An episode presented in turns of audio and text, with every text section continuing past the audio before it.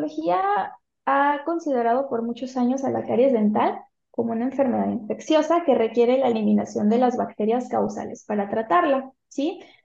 Hoy en día sabemos que esto no es así y creo que en las universidades, que es donde nos formamos para ser odontólogos, sí deberíamos de ir cambiando un poquito este concepto, porque todavía yo me considero pues un dentista que no tiene muchos años trabajando. Yo me gradué de la universidad por ahí del 2016 más o menos, y yo salí con este pensamiento, yo salí que la enfermedad caries era una enfermedad infecciosa y que yo la podía contagiar, porque así me lo dijo un maestro, a lo mejor no todos, pero justamente el que a mí me tocó que me diera esa clase, así me lo dijo. Yo nunca me puse a investigar, yo nunca me puse a leer y me quedé con lo que él me dijo y así salí. Entonces, pues un consejo que les puedo dar, si me están escuchando por ahí, alumnos de licenciaturas, que no se queden con lo que le dicen solamente, sino que investiguen también, o todo, cuestiones de todo, o pregúntenle, oiga, doctor, ¿de dónde sacó ese artículo? ¿De dónde sacó esa información? Porque muchas veces han trabajado mucho para que vean libros, pero ahorita los libros ya no se usan tanto, ahorita es más los artículos científicos, porque a lo mejor el libro salió hace 6 meses, pero ayer ya salió un artículo nuevo donde ya me vienen referencias nuevas. Entonces, pues lo ideal siempre es basarse en artículos científicos, pero siempre ver que sean artículos que tengan un sustento, ¿verdad? No, tampoco, también hay de artículos a artículos. Entonces, algo bien importante. Entonces, justamente este artículo que salió en el año 2019, se hizo un consenso donde ya se llegó a una definición de caries dental, que es la que ya se está utilizando hoy en día. Y bueno, la caries dental es una enfermedad. Hoy en día sabemos que es dinámica, es multifactorial, no es transmisible, está mediada por biopelículas, modulada por la dieta, y todo esto me produce una pérdida mineral de los tejidos duros dentales, ¿sí? Está determinada tanto por factores, pueden ser biológicos, pueden ser conductuales, psicosociales y ambientales, y como consecuencia de todo este proceso, pues se va a desarrollar una lesión de caries. Entonces es bien importante tener en cuenta esto, y más que nada aquí donde dice no transmisible, porque todavía tenemos muchos mitos alrededor y yo he visto muchos videos en TikTok, en Instagram, ¿no? Que sale el dentista diciendo que la caries es una enfermedad infecciosa, que con un beso le vas a pasarla. Yo estoy de acuerdo que a los niños claramente no hay que, y menos un recién nacido, estarlos besando, ¿verdad? En la cara, mucho menos. Pero no es porque le vaya a pasar la caries, o sea, le puedo pasar más bacterias y se puede enfermar de cualquier otra cosa, pero no le voy a pasar la caries a ese paciente. Eso es como que lo que me causa conflicto cada vez que escucho a dentistas decir que la caries se contagia, me quiere dar un infarto, porque pues no es así. Sí, creo que... No es así, y a veces en vez de informar, pues... Sí, creo que los doctores, o los maestros, o los dentistas, se dejan de actualizar. A mí también, yo salí en el 2010 y también mis maestros decían, con un beso se transmite la caries, que la saliva, que esto, o sea, uno sale con la idea y empiezas a oír otras cosas y dices, ¿cómo? O sea, no era lo que me enseñaron, y como que sí, no hay que quedarte con lo que... ¿Quién tendrá la razón? Ajá. Sí, definitivamente hay que estudiar, hay que leer, hay que cuestionarnos siempre todo, ¿verdad? Y bueno, siempre es bueno estar actualizándonos, yendo a congresos y demás. Entonces, bueno, vaya, aquí tenemos otro artículo que igual es del año 2019, que nos viene manejando básicamente la misma definición y que resulta de la desmineralización y remineralización de los tejidos duros dentales. Ajá, y es la misma definición. Entonces, con todo esto, aunque todos estos artículos básicamente vienen la misma información, pues sí quiero enseñarles que hay mucha evidencia científica y hay varios artículos que mencionan lo mismo. Ajá. Aquí, por ejemplo, tenemos esta que fue de la AAPD, que es la Academia Americana de Odontología Pediátrica, su última revisión que fue en el año 2021, es muy reciente, que también nos menciona justamente, aquí nos habla sobre la caries de la de la infancia temprana, ¿no? De cómo la podemos definir, pues básicamente nos habla de la misma definición y las estrategias que podemos tomar respecto a caries dental. ¿Ah? Igual a que otro artículo, también nos viene manejando lo mismo que el anterior. Y bueno, la Organización Mundial de la Salud nos dice que la caries, las enfermedades periodontales, el cáncer bucal y las infecciones fúngicas y víricas por VIH son las más comunes dentro de la cavidad bucal. Esto es sumamente importante porque la caries dental desde hace muchos años es un problema de salud pública, ¿sí? Aunque parezca que no, pero sí lo es, ¿sí? Porque es una enfermedad que la mayoría de las personas lo hemos tenido en más grandes o en la adultez, pero me atrevo a decir no el 100%, pero sí la gran mayoría hemos llegado a tener una lesión de caries en nuestra boca. Entonces es bien importante tener en cuenta que esto ya es una cuestión también de salud pública, y al ser un problema de salud, tapando los dientes y haciendo restauraciones bonitas, es atacando el problema desde la raíz. En esta parte, pues sí, es dar muchas pláticas acerca de prevención y actualización a las nuevas generaciones, ¿verdad? Entonces, es bien importante también saber qué es lo normal para nosotros poder reconocer qué está mal dentro de la boca. Entonces, ¿qué es lo normal? Que dentro de la boca haya un equilibrio. ¿Sí? Un equilibrio entre todas mis bacterias que viven dentro de mi cavidad bucal. Restaurar un órgano dentario no es curar la enfermedad. Entonces, una boca sana se debe de ver así, donde hay un equilibrio, hay una simbiosis dentro de mi cavidad bucal, todas mis bacterias están conviviendo y se encuentran en un equilibrio, ¿sí? Pues ahora que ya sé esto, ¿qué pasa? La cavidad bucal, pues sabemos que está compuesta de muchas superficies diferentes y cada una de ellas está recubierta por un conjunto de microorganismos que todo esto junto se va a conformar un biofilm. Entonces, la pérdida, el desequilibrio o el sobrecrecimiento de este biofilm es la causante de múltiples patologías bucales, como es la caries dental o la enfermedad periodontal. Entonces, nuestro estilo de vida a veces muy acelerado nos va a desfavorecer los desequilibrios en estos microorganismos que conforman nuestros biofilm, y entonces todo el tiempo vamos a estar en un constante cambio de pH. Hoy en día se sabe que la caries, pues su principal factor es un consumo excesivo en azúcares añadidos. Entonces, mientras más alto sea mi consumo de azúcares añadidos, pues voy a tener más caídas de pH. Cada vez que yo consumo algo con azúcar, mi pH va a caer, se va a volver ácido. Y entonces, con el paso del tiempo, ¿qué va a pasar en mi boca? Voy a tener una disbiosis, que la disbiosis básicamente es lo contrario de simbiosis. En la simbiosis yo dije que mis bacterias se encuentran en armonía. En la disbiosis, pues va a ser todo lo contrario, ¿no? Va a haber un desequilibrio, ¿sí? Dentro de mi cavidad bucal, que serían las bacterias que se encuentran dentro de mi boca. Y por lo tanto, si hay una disbiosis, pues va a haber enfermedad. Yo me voy a empezar a enfermar, voy a tener caries o enfermedad periodontal, que regularmente estas dos enfermedades van mucho de la mano. También es bien importante saber esta parte de la remineralización y la desmineralización, pues tener los conocimientos básicos de qué es lo que pasa dentro de mi boca y cómo sucede. Digo, nosotros no somos químicos, ¿verdad? Pero pues sí es importante, pues más o menos de ahí tener una idea de qué es lo que pasa en este intercambio de iones cuando hay una desmineralización o hay una remineralización.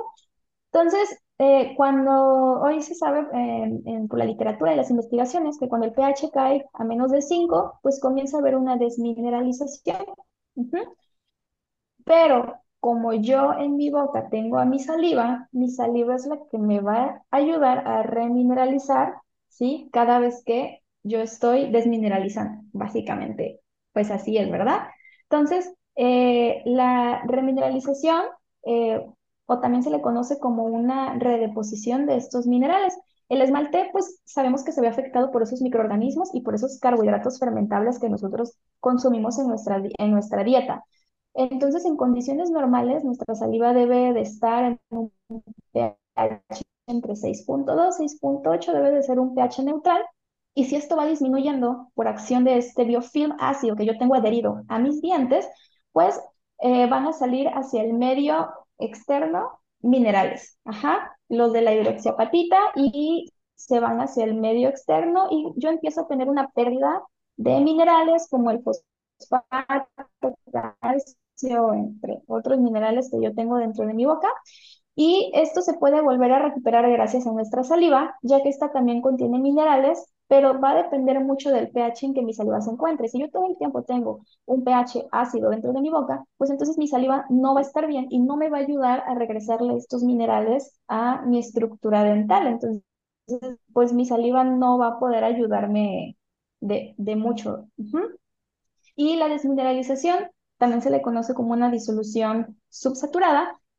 Si en este proceso, cuando el medio está en equilibrio, los iones salen o se disuelven en el medio externo y mi saliva se encuentra con un pH menor a 5.5 por periodos muy largos de tiempo, va a ocurrir una disolución subsaturada. Esto quiere decir que puede llegar a ocurrir una desmineralización en mi esmalte y estos minerales se difunden en el medio bucal, pero entonces yo no voy a tener una saliva que me ayude a recuperar todo esto, porque mi saliva no se va a encontrar en un medio adecuado para que ella me pueda regresar estos minerales, y entonces van a estar saliendo demasiados iones y ya no habrá hidroxiapatita suficiente en el esmalte, y pues aquí es donde va a empezar el proceso de la desmineralización. Por eso es bien importante, esto es sumamente importante, es la base de todo, porque si yo le digo al paciente, es que no coma dulces, no coma azúcar, no tome refresco, ¿pero por qué? Yo le debo de explicar, a lo mejor yo no lo voy a explicar así como muy científico al paciente, ¿por qué no? Pero sí con palabras que pueda entender, sí le voy a explicar el por qué no debe de consumir estos alimentos. Y una duda muy frecuente es, ¿qué es más dañino? ¿La frecuencia con la que lo consumo o la cantidad? Pues hoy en día se sabe que es la frecuencia. Si yo todo el día estoy un traguito de refresco, una mordidita del chocolate, una galletita, luego otra galletita a las 2 horas, pues mi pH siempre va a estar cayendo. Muchas veces la caída. Entonces no va a haber saliva que me ayude, ni la pasta, ni el flúor, ni nada me va a ayudar a remineralizar mis dientes. Entonces yo necesito tener una buena dieta. Y creo que la dieta es la base de... básicamente de todo. Si nosotros llevamos una dieta desequilibrada, pues una mala dieta nos lleva no nada más a caries, sino a muchas, muchas enfermedades. Y ya está totalmente comprobado. Entonces la dieta es súper importante, concientizar al paciente, tener esta charla motivacional con el paciente. En el caso de los pediatras, pues con los papás, porque ellos son los que llevan el control de la dieta de los niños. Y el cepillado también es súper importante. También es muy importante.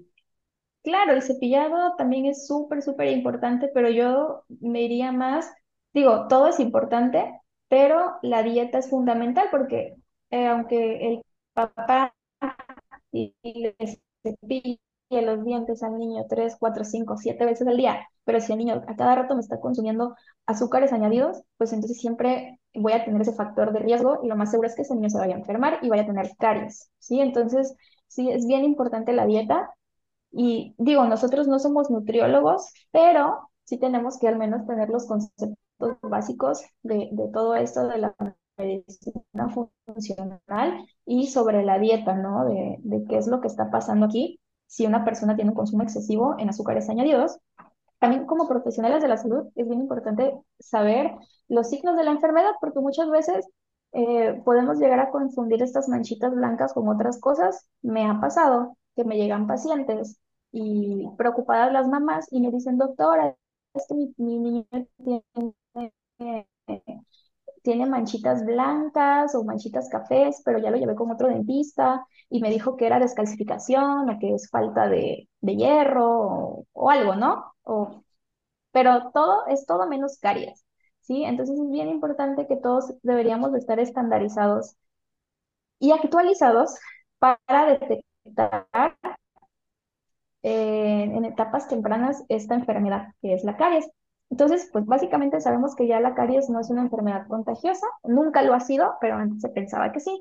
Entonces es un resultado de la interacción entre microorganismos acidogénicos que provienen de este biofilm o de esta biopelícula que dejamos adherida durante mucho tiempo en la superficie dental y los carbohidratos fermentables. Por eso esa es la importancia del cepillado dental. Con el cepillado dental yo lo que quiero hacer es, como hoy ya se le conoce, es una desorganización del biofilm. Ajá. Yo lo que quiero es desorganizar ese biofilm que está pegado, adherido a la superficie dental para que no me vaya a causar daños, porque mientras más tiempo esté adherido a la superficie dental, pues más pérdida de minerales va a sufrir ese diente. Entonces, las bacterias comienzan a crecer, comienzan a proliferar, se alimentan de estos restos de azúcares de los cuales nosotros nos alimentamos en nuestra dieta, y estas bacterias degradan los azúcares. Entonces, los ácidos atacan el esmalte y se produce el primer signo visible de la enfermedad, que es la mancha blanca.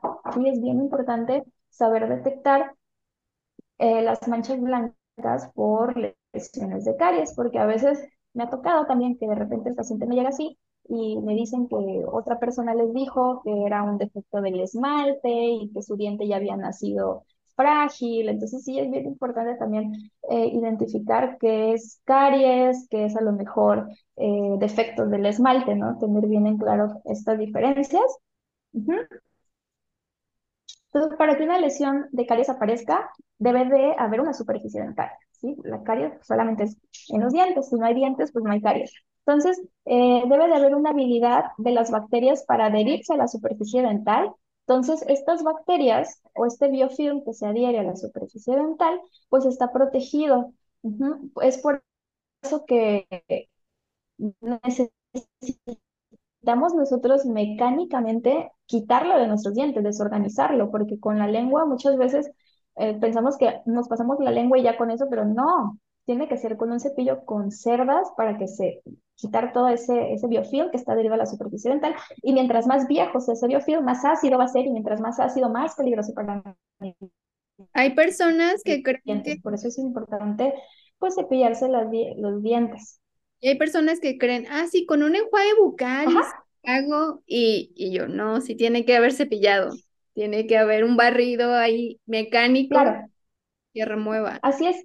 Y por eso con los niños es bien importante, porque siempre se da la indicación de que el cepillado lo haga un adulto hasta los 8 años, porque muchas veces los niños, pues lo único que hacen es ponerse pasta en la boca y ellos piensan que con que ya huela rico, ya con eso ya me cepillé. Por eso es importante siempre la supervisión de un adulto. No hay que echarle la culpa a los niños, porque el niño de 5 años que me llega al consultorio con caries no es culpa del niño, ¿no? Es culpa de los papás o del su cuidador, la persona que está a cargo de ese niño, que le está dando a su dieta azúcares añadidos y no le está cepillando los dientes, porque muchas veces vienen y me dicen, regáñalo, doctora, es culpa del niño, es que ya viste por comer tantos dulces, pero el niño no trabaja, el niño no gana.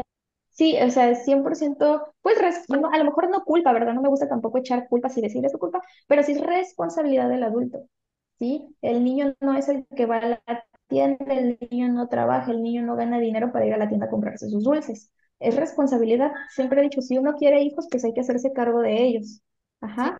Sí, hay que cuidarlos, hay que darles una buena calidad de vida. Y yo no hablo en cosas materiales, hablo sino de la salud. ¿Mm? Y llevarlos bien. Con el odontopediatra también. Sí, o yo sé, a veces hay gente que no, a lo mejor no tiene la cultura o no tiene los medios, o viven en lugares donde no hay odontopediatra, pero entonces ahí es donde entran mis colegas, los dentistas generales, que deben de tener estos conocimientos actualizados y básicos para que ellos puedan transmitir toda esta información, a lo mejor en las comunidades o en lugares donde no hay mucho acceso a la salud pública. Entonces es como un trabajo entre todos, la verdad es que es un trabajo que se debe de hacer entre todos.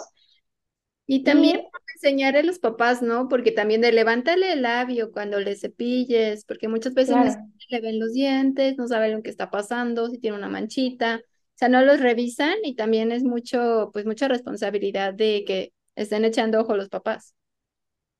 Claro, y siempre he dicho que si quieren hijos, pues hay que tenerlos bien, porque nada más es tener hijos por tenerlos y ya luego me desentiendo de ellos, no les tengo los cuidados, pues los niños tienen que estar bien cuidados, ¿ah? Y pues es responsabilidad de los papás, ¿sí? Entonces,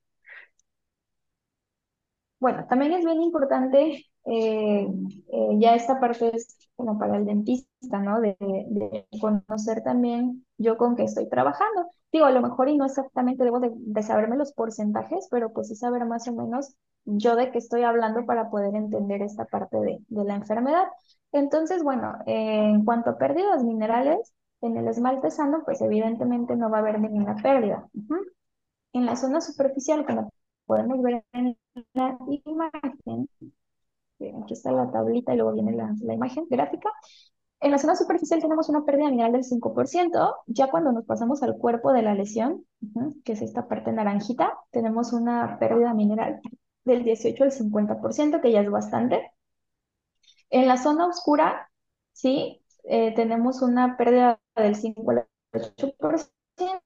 Y en la zona translúcida, de 1 a 2%. Entonces también es importante pues, conocer estos porcentajes. Y bueno, tenemos que tener en cuenta también que la caries dental no nada más es una enfermedad de que, ah, tiene caries y se le van a caer los dientes y no pasa nada, le van a salir los nuevos, que muchas veces pensamos eso. Cuando un niño tiene caries dental, no nada más le va a afectar a los dientes, sino le va a afectar en general a su calidad de vida. Uh-huh. Puede tener problemas de autoestima. Lamentablemente hoy en día, pues tenemos ahorita mucho esta parte del bullying en las escuelas y todo ya sale en internet y demás. Entonces, ¿qué necesidad de que un chiquito pase por esto cuando es algo que se puede prevenir? Ajá. Si yo dijera, bueno, la caries es una enfermedad que a fuerza nos tiene que dar a todos y no se puede prevenir, pero es algo que se puede prevenir 100%. Entonces, muchas veces pensamos, es que este chiquito tiene 3 años y no le importa, y qué importa que tenga los dientes negros. Pero sí importa, ya se ha demostrado, ha habido varios artículos que a los niños chiquitos de edad preescolar sí les importa cómo se ve su boquita, y no tanto es porque, ay, que sea vanidoso y porque me veo guapa o guapo, ¿no? Sí, simplemente pues es una parte de mi cuerpo, o sea, los dientes son órganos, es una parte de mi cuerpo que deben de estar ahí, tienen su razón de estar, y no tendría un niño por qué pasar la pérdida de todos sus dientes. Uh-huh. Y los dolores, las infecciones, exacto. Infecciones, sí, que también es algo súper común. Muchas veces pensamos, es que el diente de leche no duele. El diente de leche, claro que duele, y duele muchísimo, igual que el diente de un adulto. Entonces, también me puede generar. Sabemos que la caries no es una infección, pero la caries me puede provocar una infección. Entonces, es bien importante. Dolor, uh-huh. También. Yo la verdad es que sí siento muy feo cuando me llega un niño que ha tenido dolor o que ya lleva meses con dolor. O sea, ¿qué necesidad de que el niño pase por esto cuando se puede prevenir? Alteraciones en el sueño. ¿Por qué? Porque muchas veces cuando ya me encuentro con una pulpitis irreversible, a veces pues los dolores más fuertes me causan con acostado y pues esto regularmente es en la noche, entonces a lo mejor el niño son las 3 de la mañana, está durmiendo tranquilamente y de repente se levanta porque no aguanta el dolor del diente. Uh-huh. Entonces también puede haber alteraciones en el sueño. Desnutrición, eso también es súper común en los niños, me ha pasado en interconsulta con la pediatra, que me han llegado niños que ya tienen abscesos o que ya vienen con celulitis. Ajá. Y de repente yo los veo y los niños muy delgaditos, como que no concuerda su edad con el peso que tienen. Los mando a interconsulta con la pediatra y resulta que el niño o la niña tiene desnutrición. Y ya cuando nos ponemos a hacer una historia clínica, no, pues es que no come porque desde que le empezó a doler el diente ya no quiere comer, ya solo quiere puras cosas aguaditas.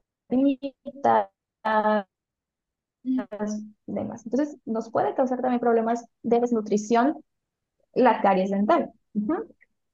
Algo bien importante también es la evaluación de riesgo a caries, ¿sí? También es algo que tenemos que hacer con todos nuestros pacientes y no solamente con los pediátricos, sino hasta con los adultos. También tenemos que hacer evaluación de riesgo a caries. Tenemos que fomentar el tratamiento del proceso de la enfermedad en lugar de tratar el resultado de la enfermedad, que sería la lesión. Uh-huh.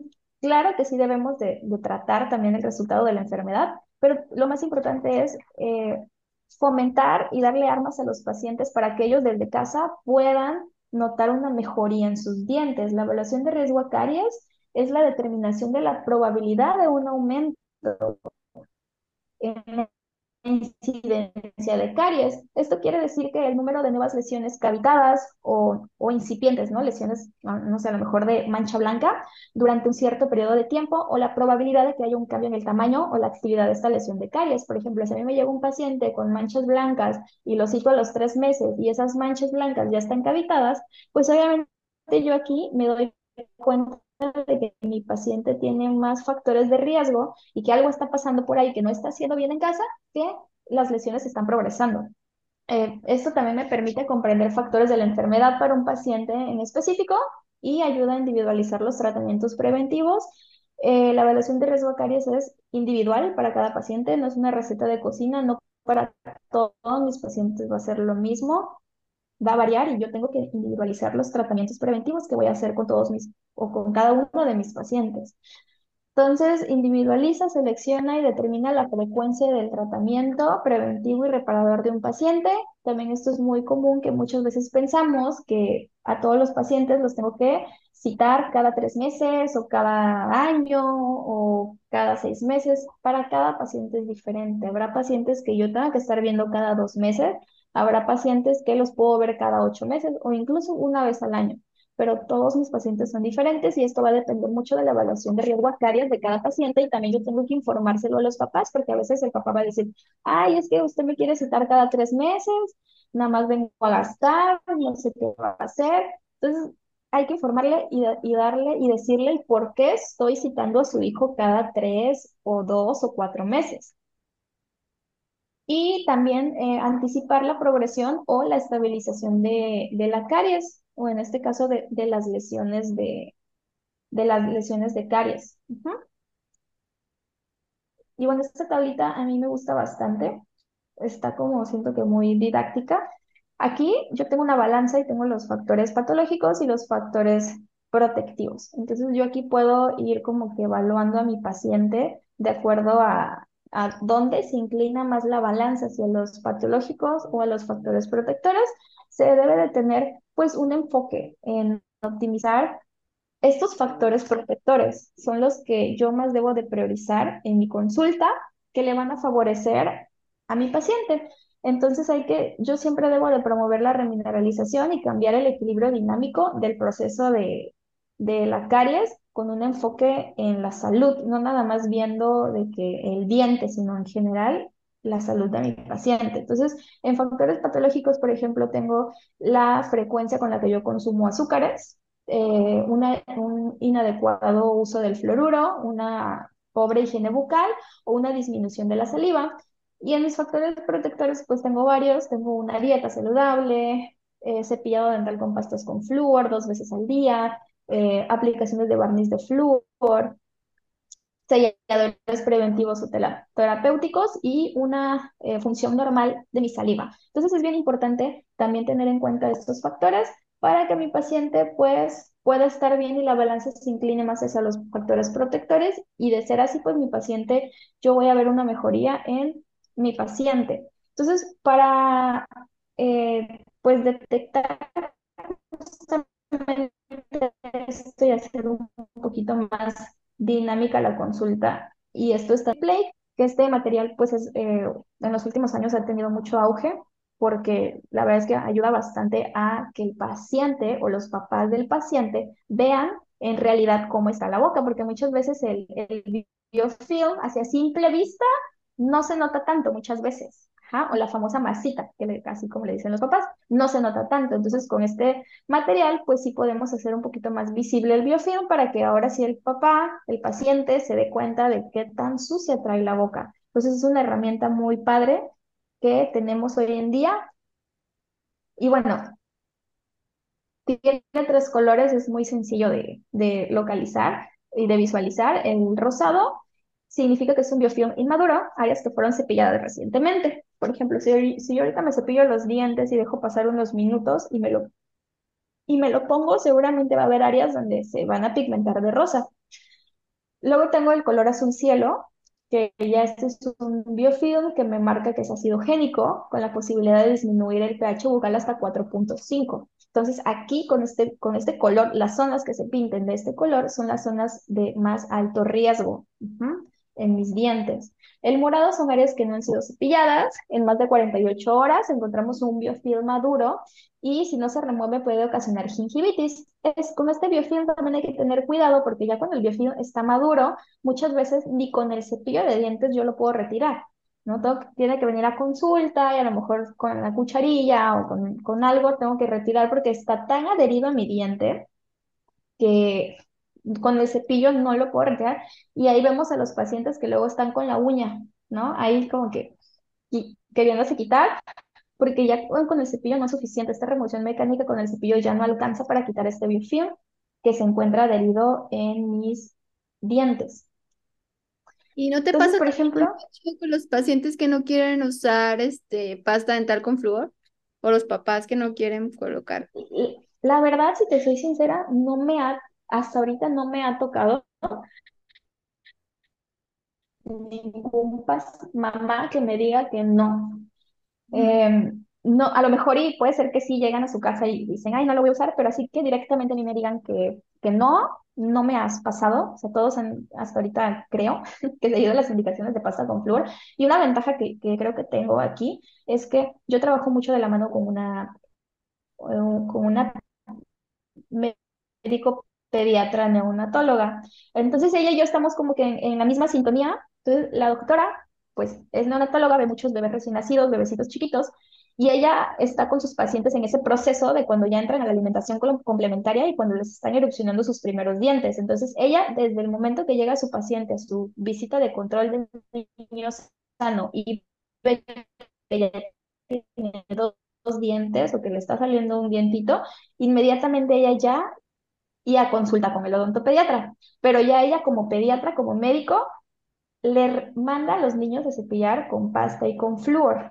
Entonces ya los papás lo empiezan a hacer desde que sus pequeñitos están chiquitos y todavía no han pasado por el odontopediatra. Entonces eso está, la verdad es que muy padre, porque pues tengo ese apoyo también de la pediatra.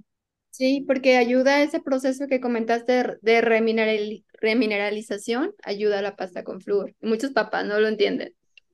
Sí, y sobre todo yo a veces digo, bueno, si no quieres, o he pensado, ¿no? De que si alguien me llega y me dice, es que no, pasta con flúor es tóxico, yo les diría, bueno, no quieres usar pasta con flúor, ok, está bien, no le des azúcares a tu niño, no le des dulce, no le des helado, no le des nada que tenga azúcar, entonces. Y no, es que es imposible. Entonces es una cosa por otra, o sea, hay que compensarlo, ¿no? Y llevar una dieta saludable. Es que la base de todo es la dieta, pero aquí en México lamentablemente tenemos una cultura en ese aspecto de la comida, pues no muy, muy saludable.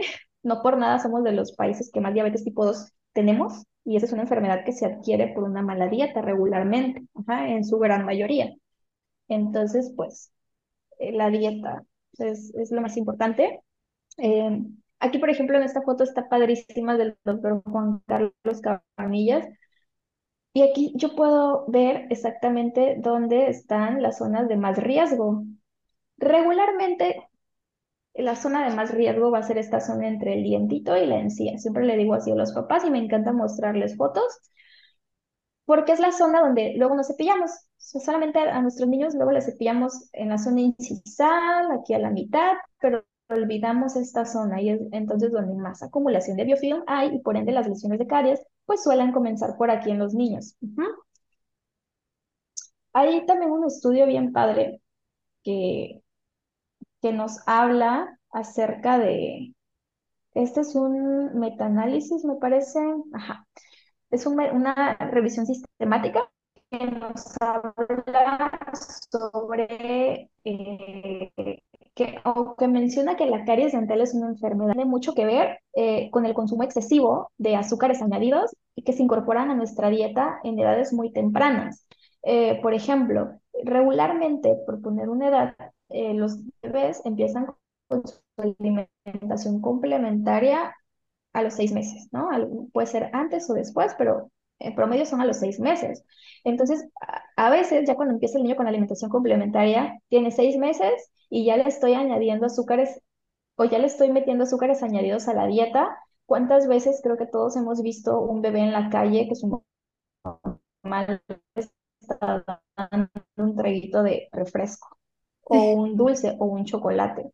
Entonces, justamente esto es lo que debemos de evitar, ¿no?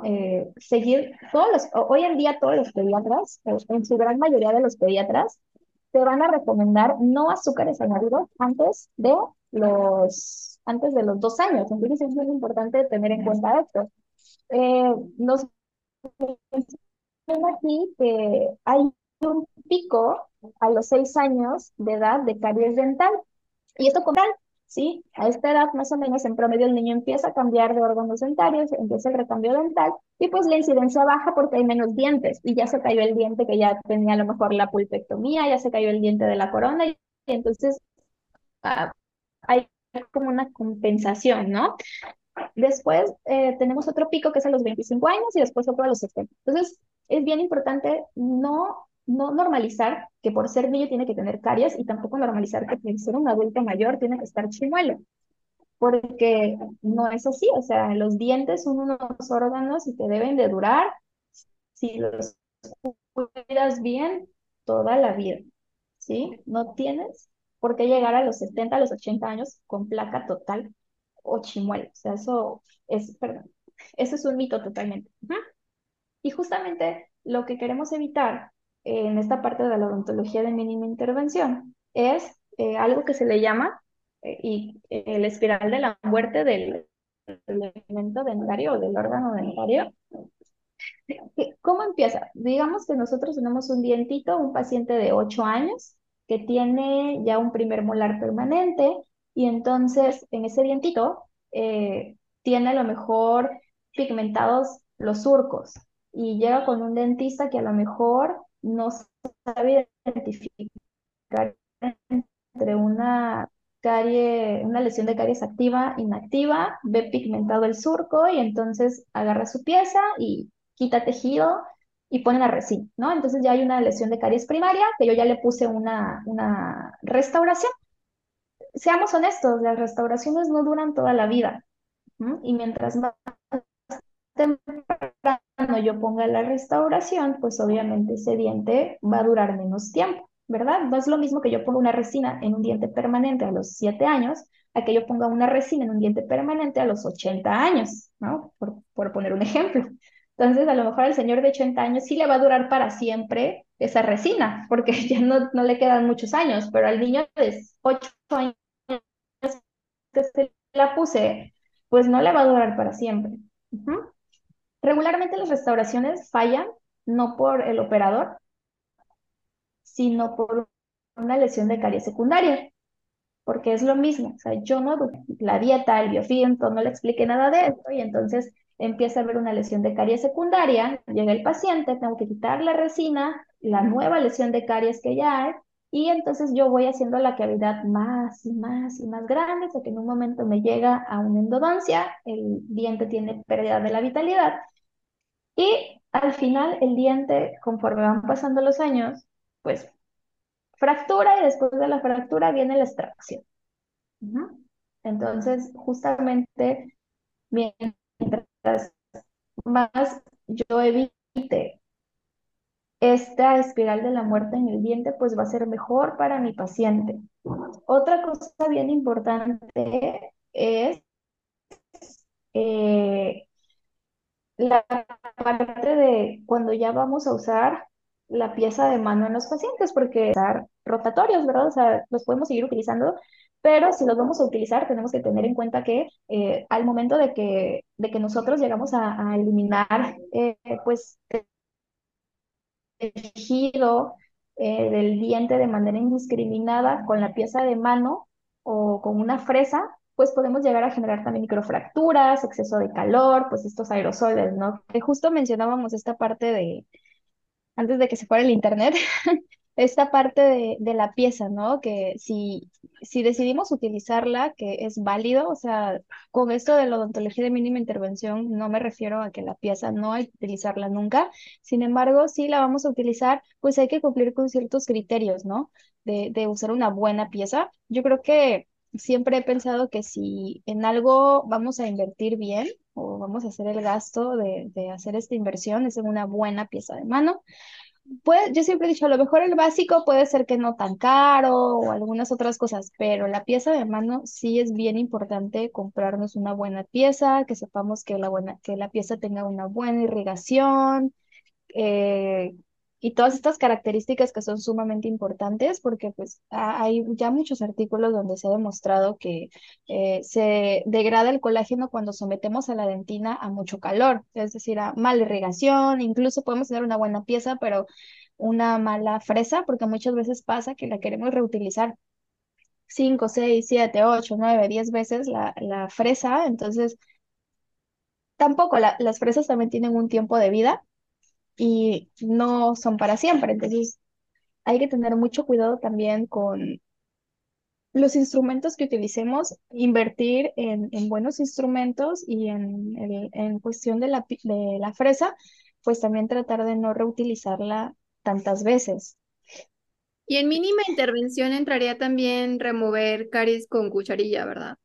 Sí, en otra diapositiva tengo esa parte de la remoción selectiva, que también es no es algo nuevo, sin embargo, vamos, ahorita con todo esto de la pandemia se volvió como que un poquito más famosa esta parte de la remoción selectiva, que también es muy buena, tiene mucha base científica, hay muchos estudios que avalan toda esta parte de remoción selectiva, entonces, bueno, con nuestros pacientitos es bien importante siempre hacernos estas tres preguntas. A mí me encanta hacérmelas con cada paciente que llega. ¿Cuáles son sus hábitos? ¿Sí? Por eso es bien importante la consulta motivacional con los padres. O sea, el primer contacto que yo tengo con los papás va a ser esta plática que yo voy a tener con ellos. Muchas veces llegan los papás y lo primero que quieren es, no, ¿y qué le va a hacer? Ya le va a tapar el diente en esta cita, en la primera cita. Entonces es bien importante pues hacer esta labor de convencimiento, a lo mejor. Y yo, por ejemplo, en mi caso, a mí me gusta mucho, hice una presentación bien padre, con imágenes, así muy didáctica, y es la presentación que yo uso con los papás cuando vienen la primera vez conmigo, y yo la utilizo para explicarles todo, con imágenes, dibujitos y lo más digerible posible para que ellos me puedan entender bien todo lo que quiero transmitirles. También es bien importante cuál es su estilo de vida, ¿no? Con los niños es bien importante también tener en cuenta que pues ahorita ya hay muchos tipos de familia, ¿no? Ya están papás divorciados, separados, que solo tienen a la mamá, no al papá, o papás que trabajan y solamente el niño está con la abuelita, con la tía.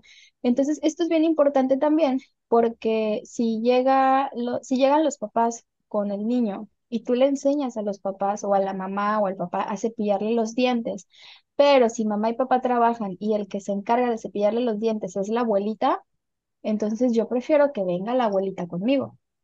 Y que me traigan a la abuelita o que me traigan a la cuidadora o a la persona que pasa más tiempo con ese niño y la que se encarga de ayudarle con la higiene bucal. Por eso es bien importante, no es que seamos chismositos, pero sí es importante preguntar si los papás están juntos, si son papás separados, si se llevan, porque pasa, ¿no? Que a veces tienen buena relación, los padres están separados, no hay problema, pero a veces pasa que no tienen buena relación y una cita viene con el papá y la otra cita viene con la mamá y entonces no se avisan las cosas, entonces es también bien importante esa parte. ¿Y qué lo llevó a estar en esta condición? ¿Sí? Todas estas tres preguntas tienen todo que ver, ¿no? O sea, va una de la mano con la otra y pues vamos, es bien importante pues realizar una buena historia clínica con nuestros pacientes, ¿sí? No nada más es llegar y hacerles la restauración, sino tener una buena charla con los papás, si estamos hablando de niños, o con los adultos, si es que vemos pacientes adultos. Bueno, en este estudio también está muy padre. Este estudio es del 2016 y aquí nos mencionan que es súper importante tratar de posponer la primera restauración el mayor tiempo posible, como ya lo habíamos dicho anteriormente, esta parte de el ciclo restaurativo del diente o la espiral de la muerte del órgano dentario. Si yo puedo evitar ponerle una restauración a un primer molar permanente en un niño de 8 años y lo puedo prolongar 10, 15 años, lo más que pueda, pues siempre va a ser lo mejor. Ajá. ¿Y cómo lo voy a hacer? Pues cambiando hábitos. No me va a servir de nada que yo ponga la mejor resina, con a lo mejor un buen biomaterial, con lo más caro. Si el paciente sigue con esos hábitos, pues al rato vamos a caer en lo mismo, ¿no? Utilizar métodos menos agresivos para mantener la vitalidad de la pulpa. Lo mismo, o sea, sí, por eso aquí es bien importante también hacer un buen diagnóstico, ¿sí? No todos los pacientes que traen dolor son pacientes para algún tratamiento pulpar, ¿sí? Reducir la pérdida de estructura dental sana con restauraciones mínimamente invasivas, mejorar sellado de la restauración. Esto es bien importante porque hoy en día se sabe que aunque yo en el fondo de la cavidad esté dejando dentina, ajá, que a lo mejor no es dentina firme, pero si yo hago un buen sellado, una buena restauración y mis paredes están limpias y yo tengo un buen sustrato en las paredes al cual adherirme, pues entonces no va a haber ningún problema y no tiene por qué avanzar mi lesión de caries.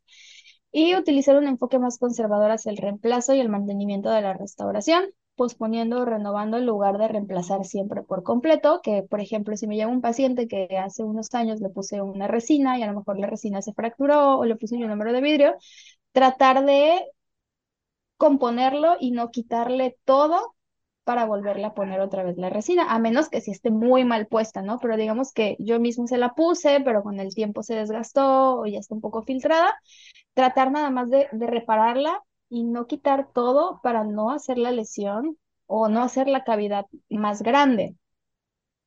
Y bueno, continuando con esta parte de la odontología de mínima invasión, pues han salido varios artículos ya al respecto, con mucho sustento científico. Es como una guía para saber o más o menos irnos guiando qué hacer en cada caso con los pacientes, ¿verdad? Entonces aquí viene...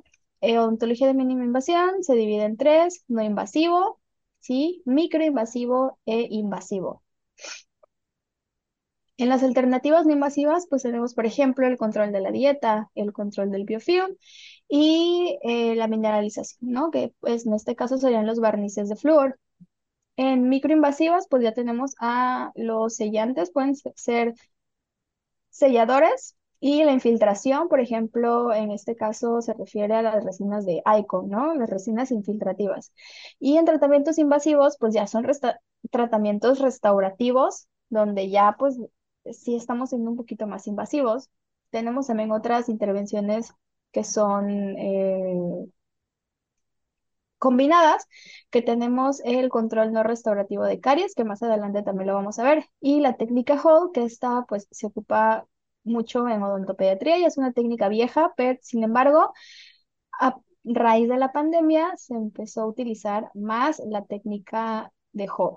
Entonces, por ejemplo, aquí tenemos otra imagen que es del mismo artículo que nos menciona cuándo sí y cuándo no. Digo, cada paciente es diferente y para eso, pues, en este caso, para poder diagnosticar bien, si es necesario, puedes tomar una buena radiografía a nuestros pacientitos, si es que se puede, ¿verdad?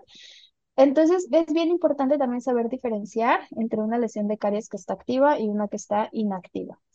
También ese es punto número 1, porque si yo me encuentro con una caries inactiva, ajá, aquí me recomienda no intervenir, ¿sí? Ni tocarla, ajá. Ni tocarla, exactamente. Y también otra cosa es, ¿está cavitada? No está cavitada, si no está cavitada, menos, ¿verdad? O sea, ni la toco. Si está cavitada, pues tengo que ver otros criterios que ya son radiológicos, ¿no? Entonces aquí En esta gráfica pues me permite a lo mejor irme guiando de ella para hacer un mejor diagnóstico y entonces saber qué materiales o qué tratamiento es el que más le conviene a mi paciente. Igual hay un manual que es el más reciente que salió de la Asociación Latinoamericana de Odontopediatría, que son recomendaciones referentes a la toma de decisión en cuanto al manejo de la lesión de caries. Este está muy padre, se los recomiendo que lo lean. Está muy digerible, está muy bonito, no está muy largo. Y de igual manera nos viene esta gráfica que dice manejo de la caries dental en la parte oclusal. Podemos ver lesión en esmalte no cavitada o cavitada, saber si está activa o inactiva, dependiendo de eso es lo que vamos a hacer. Por ejemplo, aquí ya en esta guía nos maneja el uso del FDP, que es el fluoruro de amino de plata, que también es un material muy bueno, a mí me encanta, yo lo uso bastante en mi consulta. La única desventaja que tiene este producto es que me pigmenta, ¿verdad? El diente, pero ya tenemos una casa comercial que hizo el FDP, le agregó otro activo para que no pigmente tanto. Sin embargo, sigue pigmentando, no es que no pigmente, pigmenta un poquito menos. Se ve menos. Pero es muy bueno. Uh-huh.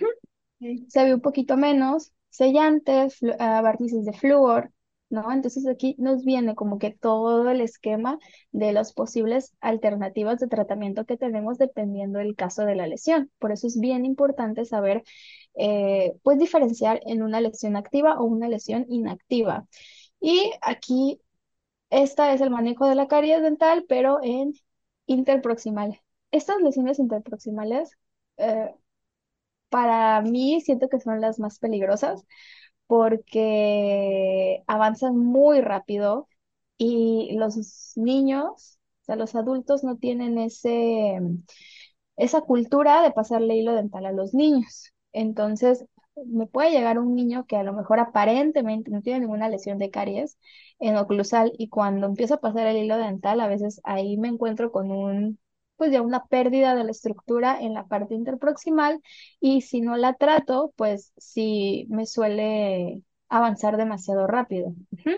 Y acá abajito viene, y esto es súper importante, dice, el control de la enfermedad es esencial para el éxito de cualquier intervención. Todo paciente, independientemente del estado clínico de la lesión, debe de ser monitoreado. Me encanta esto porque no nada más me está hablando de lo que tengo que hacer, ¿no? De curar el diente que ya se rompió o que perdió estructura, sino me habla también del control de la enfermedad, que es bien importante porque si yo no controlo la enfermedad, pues ningún tratamiento, ¿sí?, va a tener un buen pronóstico. Al contrario, va a tener un mal pronóstico. Entonces, por ejemplo, tenemos los usos de barnices de flúor, que ya esto es de uso profesional, lo podemos usar en nuestro consultorio.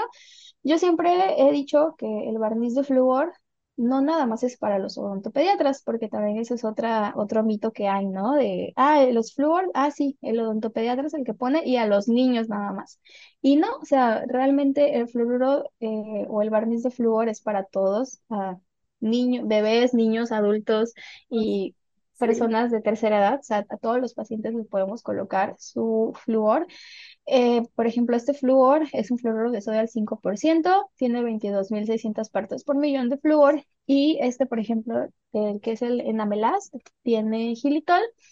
Hay varias marcas, la verdad es que si me preguntan cuál me gusta más o cuál es el mejor, realmente yo no me iría por esa parte de cuál es el mejor, sino qué necesita mi paciente.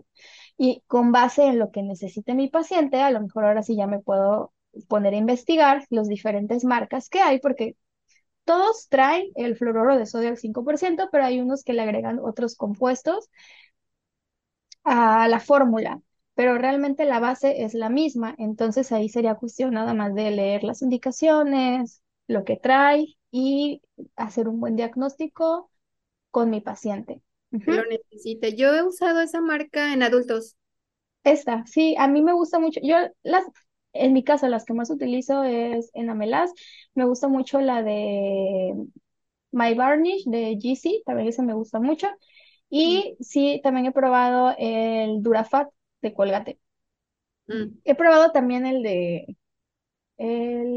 ¿cómo se llama? El de 3M, el Clinpro también me gusta mucho. Sí.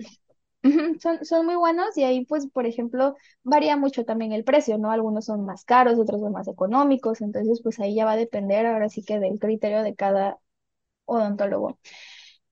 En el manejo, por ejemplo, en este caso de remoción selectiva u odontología de mínima intervención, pues yo sí debo de plantearme estas preguntas cuando me encuentro, por ejemplo, algunas lesiones como estas. ¿Necesito anestesiar? ¿Cuánto tiempo va a permanecer ese diente en boca? ¿Remoción total, selectiva, sellar, no sellar? ¿Lo dejo, no lo toco? Entonces, va a depender mucho. Por ejemplo, voy a poner un ejemplo.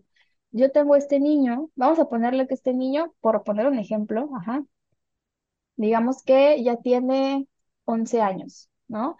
Y tomé una radiografía y veo que ya la reabsorción de los dientes, pues ya, ya tiene poquita raíz y a lo mejor ya viene el diente permanente por ahí, ¿sí? A lo mejor digo, no, pues en 2 meses ya ese diente se va a ir. Y yo veo estas lesiones, entonces yo a lo mejor optaría por no hacer nada, ¿sí? Por solamente llevarme el control y esperar a que se caigan, por poner un ejemplo, ¿no?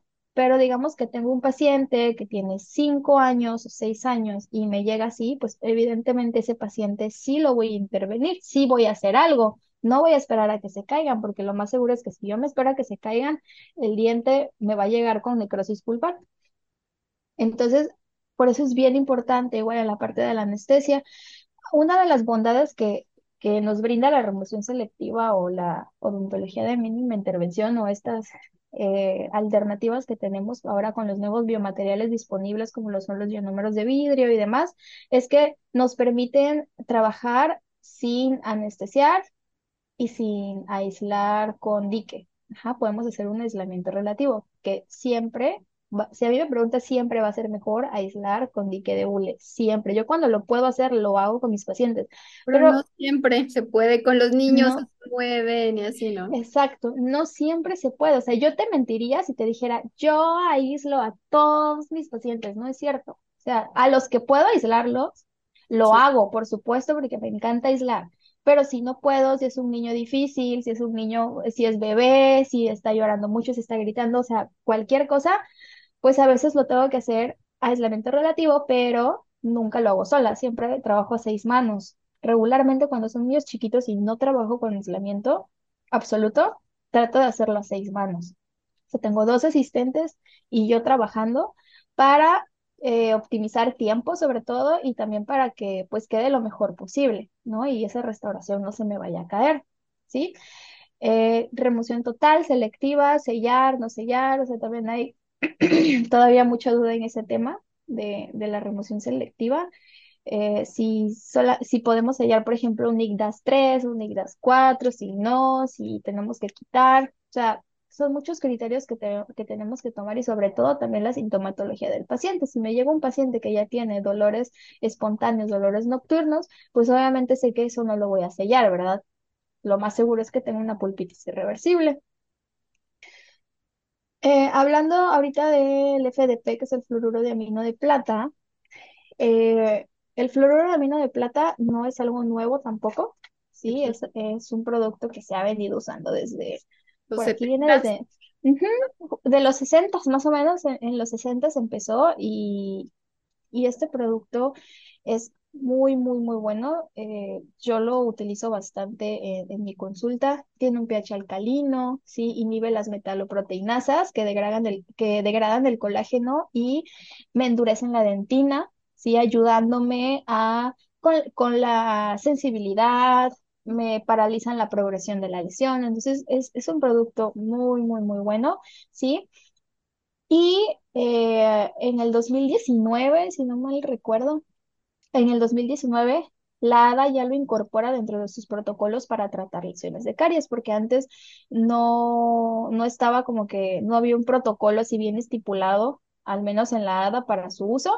Se usaba hace mucho tiempo, cuando se empezó a utilizar el FDP, fue más que nada para la sensibilidad de los dientes, porque como me sella tuvo los dentinarios, pues entonces me ayuda mucho con la sensibilidad.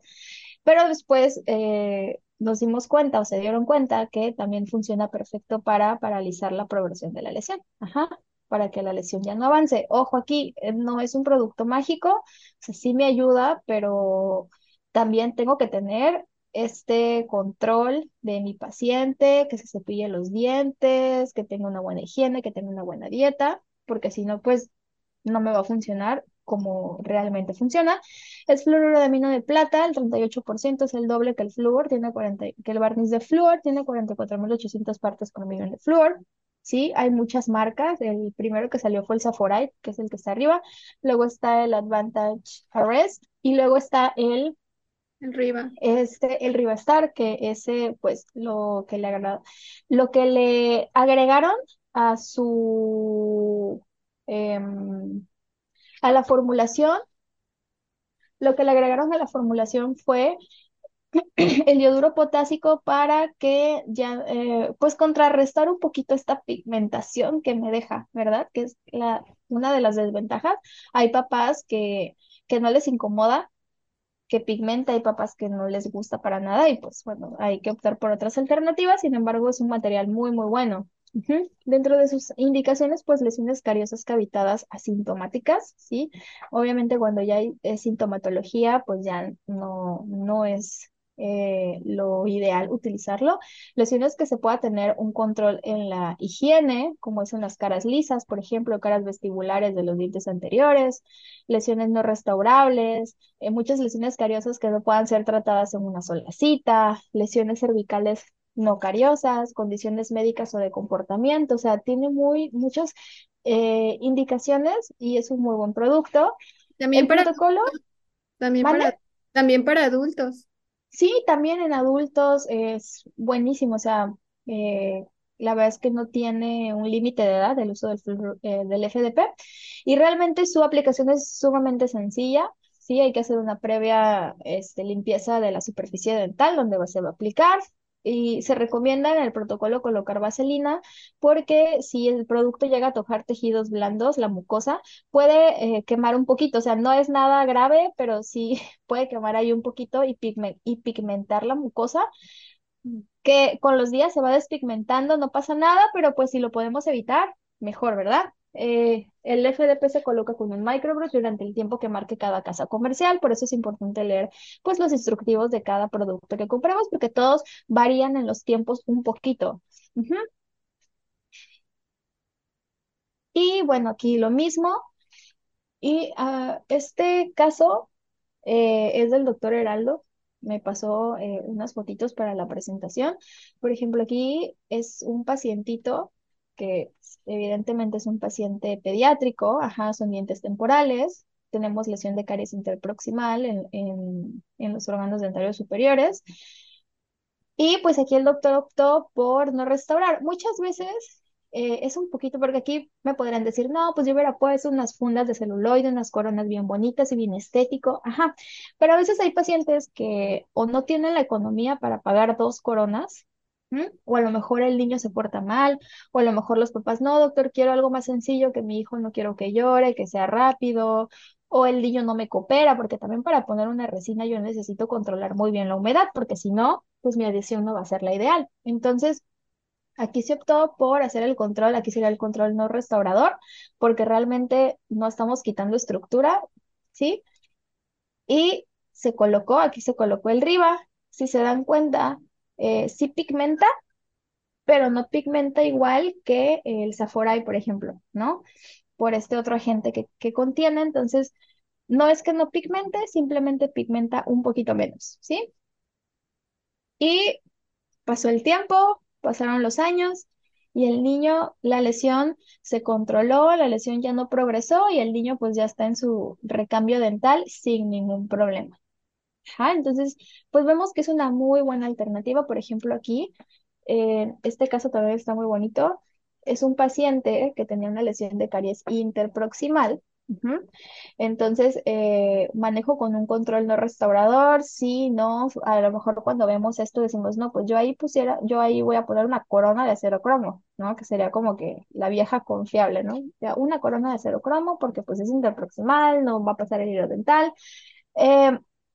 Justo en ese paciente ya venía de una consulta previa que ya se le había colocado aquí restauración, pero creo que ya iban como 2 o 3 veces que la restauración se caía.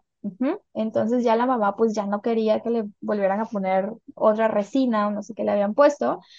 Entonces hay que optimizar la configuración de la lesión para que pueda ser limpiada fácilmente. Aquí lo que se hizo fue que se abrió un poquito, se separó, digámosle así, interproximal para que ahí quepan las cerdas del cepillo, pase el hilo dental y entonces se pueda optimizar la cavidad para que se pueda hacer una buena higiene. Después se hizo la aplicación de FDP para detener la progresión de la lesión. Y lo más importante aquí, si vamos a hacer un control no restaurador con FDP, es educar a los padres en modificar la técnica de cepillado para que ellos sepan limpiar bien esa cavidad. Porque eso va a ser lo más importante, ¿sí? Y lo dental, aquí sí hay que hacer una pequeña modificación, a lo mejor en la técnica de cepillado, para que las cerdas pasen por ahí y siempre mantener limpia esa cavidad. Entonces, aquí, de hecho aquí, mira, se ve, pues se pigmentó un poquito la resina. O sea, aquí ya había una resina, no se quitó esa resina que estaba encima, solamente se colocó en donde se había caído esa parte de la restauración. Aquí también había otra lesión pequeñita, también se colocó el FDP. Entonces, mira, a lo mejor uno lo ve y dice, no, pues es que se ve feo, ¿no? Como que no le tenemos mucha fe, pero pues tiene mucha evidencia científica, también hay muchos casos clínicos, y es una manera también de tratar la enfermedad. Entonces, tratamientos microinvasivos y mínimamente invasivos mostraron que son efectivos para evitar la progresión de la lesión, por ejemplo, en partes oclusales, ¿no? de los dientes. El uso de barniz de fluoruro al 5%, que son los barnices, en combinación con el uso de selladores, mostraron una mayor efectividad para detener o revertir las lesiones iniciales, ¿sí? Esta parte de ayudar al esmalte a remineralizarlo también ayuda bastante. Pero vamos, todo siempre llegamos al mismo punto, educar al paciente, educar a los papás, porque si no, nada de esto me va a funcionar. O sea, lo más importante es atacar la enfermedad desde su etiología, ¿no? Desde la raíz. Y, por ejemplo, aquí, este casito sí es mío, este caso es mío. Me llegó un pacientito que tenía por ahí unos surcos pigmentados y ya estaba ahí una pequeña desmineralización. Yo aquí opté pude haber no sellado, yo opté por sellar en este paciente porque este pacientito tenía múltiples lesiones de caries en otros órganos dentarios, ya muy avanzadas. Era un paciente que ya tenía coronas, que ya tenía tratamientos pulpares, entonces justamente por esa razón, y aparte llevaba una dieta pues bastante cariogénica, alta en azúcares añadidos, y por esa razón yo elegí colocar un sellador. En este caso, uno de mis selladores favoritos es de la marca de Shofu, el Beauty Sealant, que este sellador pues tiene una liberación prolongada de fluoruro. De hecho, todos los productos de Shofu tienen esta bondad, que tienen una liberación prolongada de fluoruro. No requiere grabado ácido, tiene propiedades bioactivas por esta partícula de SRPG que contiene, y contiene todos estos 6 elementos. Se adapta muy bien al color del diente, si se dan cuenta, ni se nota, se ve súper bonito. Es muy fluido, me encanta que sea muy fluido porque no se generan burbujas. He utilizado otros selladores que a veces les tengo que pasar por ahí el explorador o como que moverlos un poquito porque me generan muchas burbujas. En este caso ya lo he utilizado varias veces, el Beauty Sealant, y no, hasta ahorita no he tenido ningún paciente que me haya generado burbujas al momento de fotopolimerizar, y neutraliza el ácido en contacto. Entonces, es una buena alternativa. Es un sellador que es relativamente nuevo aquí en México, pero me gusta mucho.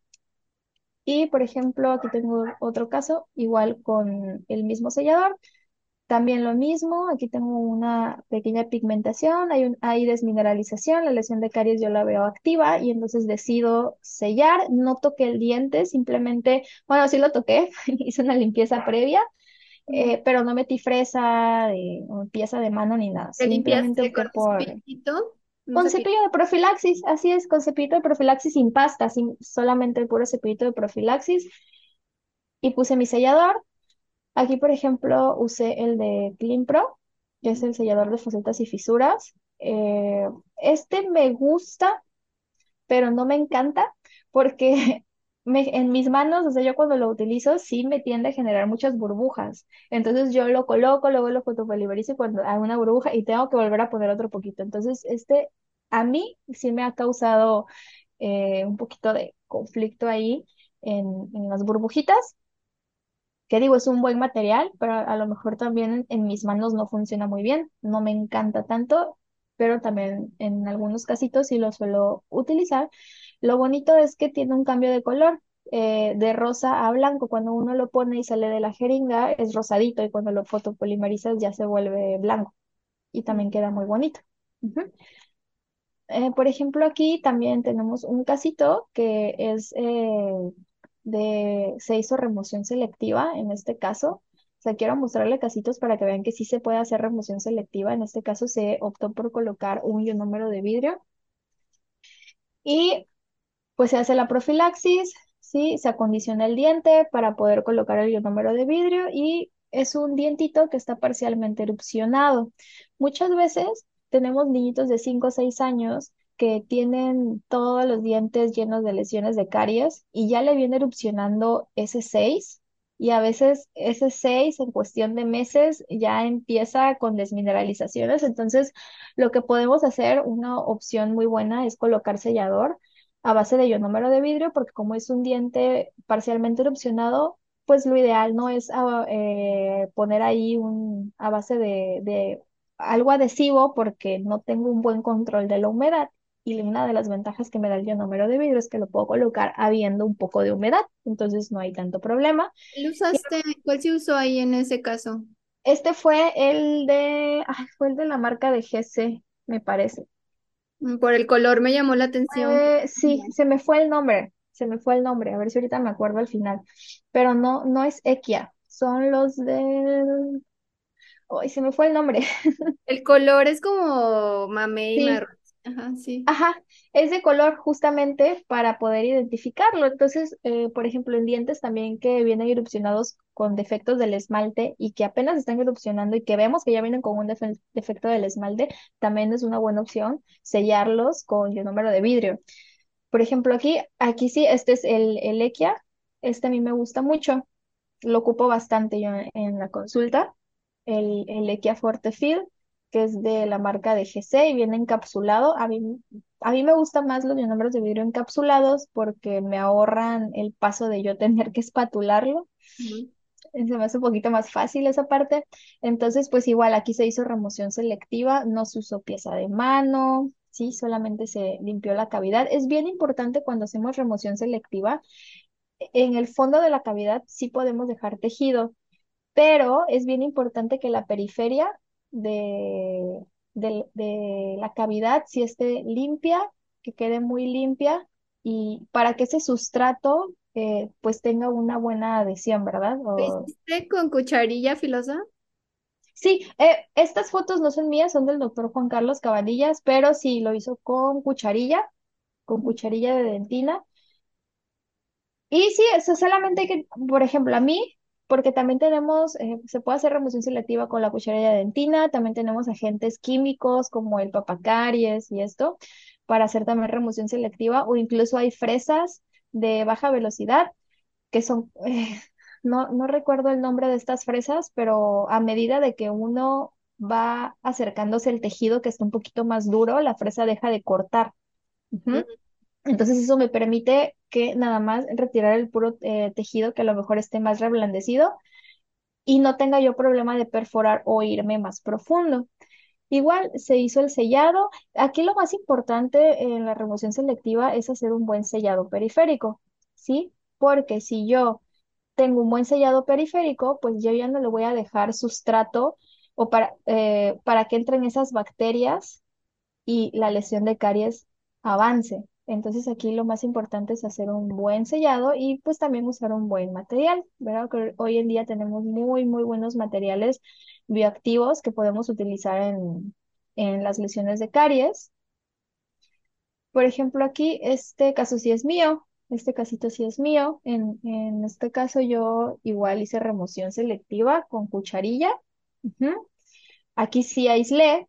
Me permitió el niño, o sea, se portaba muy bien, es un 6, entonces ya lo aislé, hice remoción selectiva y, por ejemplo, esta resina, que es la Fit S8, que es de la marca también de Shofu, esta resina es una resina autoadhesiva, no necesito colocar absolutamente nada, no necesito colocar ácido grabador ni adhesivo, simplemente quito tejido, hago mi cepillado y la coloco directamente en la cavidad. Ajá. Y aparte, como es una cavidad pequeñita, no es una cavidad grande, ¿sí?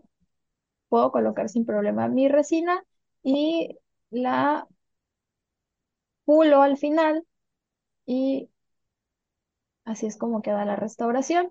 Es bien importante también no saltarnos este paso del pulido de las restauraciones. Sé que a veces da flojera, ¿no? Uno la pone y, ay, ya qué flojera pulir, y más si es niño, ¿no? Ay, ya es un niño, no lo voy a pulir. Pero pues sí es bien importante realizar un buen pulido, porque también el pulido va a depender mucho si esa restauración me va a durar o no. Por ejemplo, aquí en este casito también es mío. Tengo una pacientita que me llegó con esta lesión de caries y algunas desmineralizaciones, unas lesiones de mancha blanca. Y aquí sí opté porque a los papás no les gustaba que tuviera esas manchitas, ajá, y esas cavidades pequeñitas. Entonces yo opté por colocarle unas resinitas, unas fundas de celuloide. En este caso yo usé de la marca Eres y también utilicé una resina de la marca de Shofu. Es una resina fluida. Aquí lo que hice fue pues el protocolo para colocar mi material adhesivo y así es como me quedaron las coronitas. Ajá.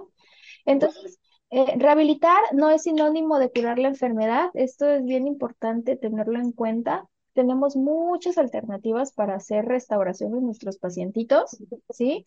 Pero sí es importante hacer un buen diagnóstico. Ajá. El diagnóstico es lo más importante antes de meter mano en mi paciente,